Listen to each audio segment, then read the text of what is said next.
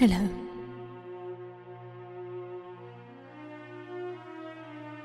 This is S.T. Hudson.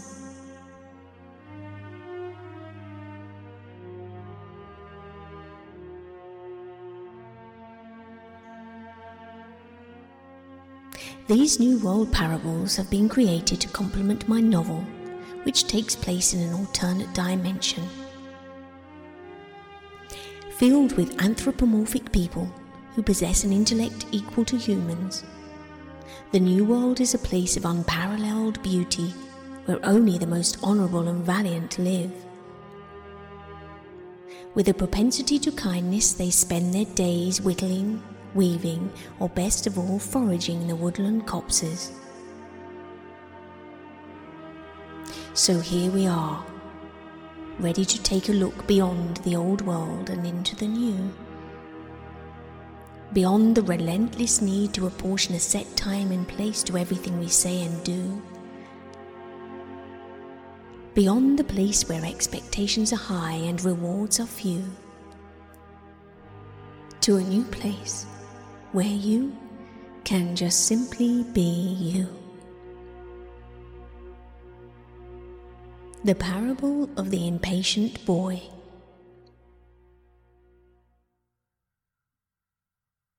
A long time ago, when the old world was not as poisonous to them as it is now, the wise ones sent some new world folk to live there, that they might create a bond between the two worlds, and so learn from each other. As it happened, the old world learned very little indeed, but the new world learned much. And when they returned, the wise one decreed a book of parables be written, that the new world might benefit from the things his acolytes had seen. This parable is the first in that book. It is about a boy who tried very hard, but lost faith rather too quickly.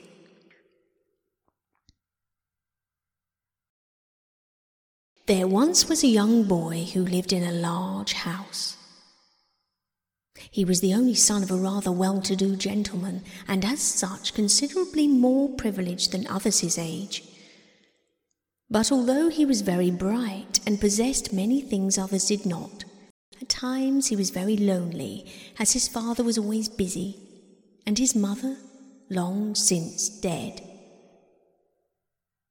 Now it happened one day he decided to begin building a house in the tree at the bottom of the tea garden, and this would have been all very well if his father hadn't already promised him they would begin building it together the very next day.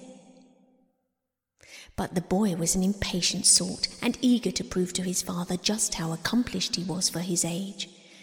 So, collecting together the many materials he needed, he piled them all up at the base of the broad oak tree at the bottom of the garden before breathing a sigh of relief. Being only eight years old, this was, he considered, probably the hardest thing he had ever done, and he hadn't even started building yet. But he was pleased with himself nevertheless, and more certain than ever he needed no help to make the best tree house his father had ever seen. Little did he realize he had forgotten the saw from the gardener's shed and the nails still sitting on the shelf in the old oak barn. He began by placing the long wooden planks into groups that he might join them together. This'll be easy, he said to himself. It's only four walls and a roof. And lining them up as best as he could, he took up the hammer and looked around for the nails. They were, of course, nowhere to be found, and realizing he had forgotten them, he dropped the hammer and ran back to the old wooden barn. But the caretaker had finished for the day, and the barn was now locked. Oh no, he shouted as he stamped his feet. What will I do now? He grabbed the edge of the barn door in frustration and yanked it as hard as he could, but the bolt held fast unlike his thumb, which slid down the wood to collect a large splinter. Ah! His thumb was now throbbing, but the barn door was still bolted shut. So he trudged back to the oak tree with a heavy heart and looked down at the planks in dismay.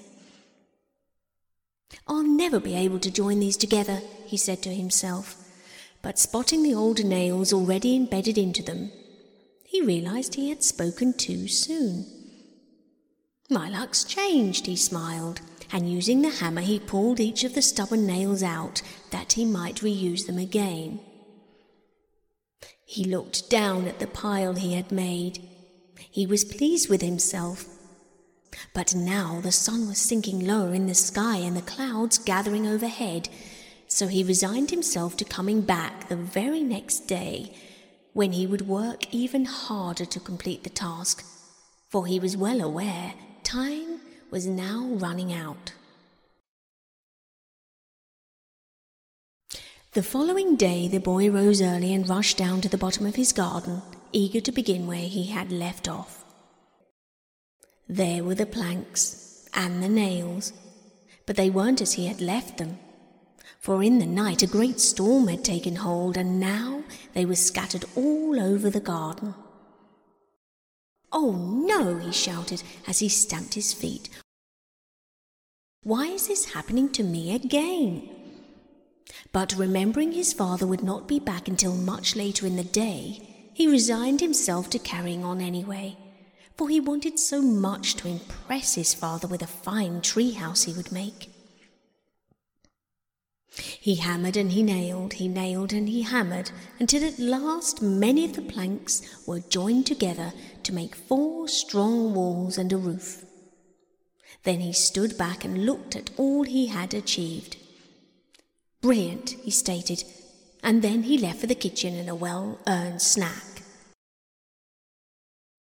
It was no more than an hour before he returned, only to realize the walls were too heavy to lift now that all the planks were nailed together, and the roof was heavier still. He looked around for the saw. He would need it to make the panels small enough to pick up but he had left it in the gardener's shed, so he ran back to collect it, being very careful as to point its tip to the ground. I've still got time, he reassured himself, and began to saw using his left hand, for the splinter in his right thumb was still very painful from the day before.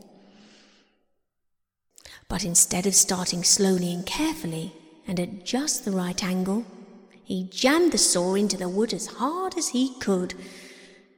For this wasn't his best hand, but he was a strong boy and was certain that was all it would take to get the job done. He couldn't have been more wrong. It stuck fast, and feeling his temperature rise again, the young boy yanked the saw as hard as he could, only to watch it slide across the wood straight into his right hand. Not again, he yelled, frustrated both at himself and the wooden panel, which had now split in two. Not only would he have to go back to the house and get a plaster, but he would have to start all over again. It's just too much. I'll never be able to finish it.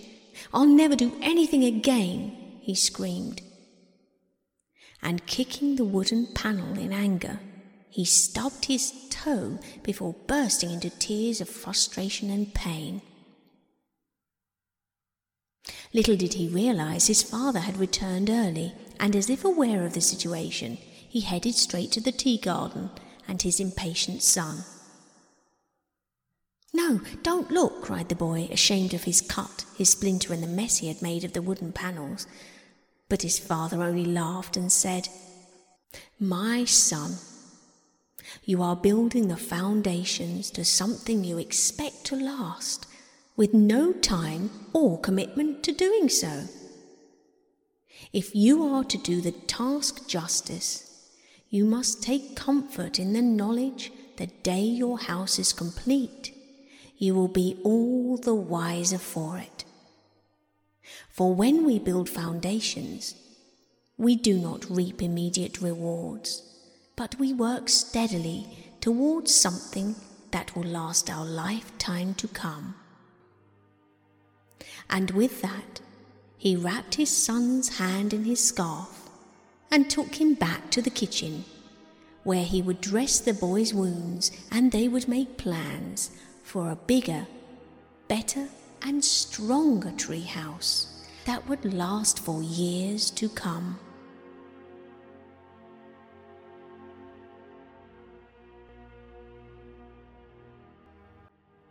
The end.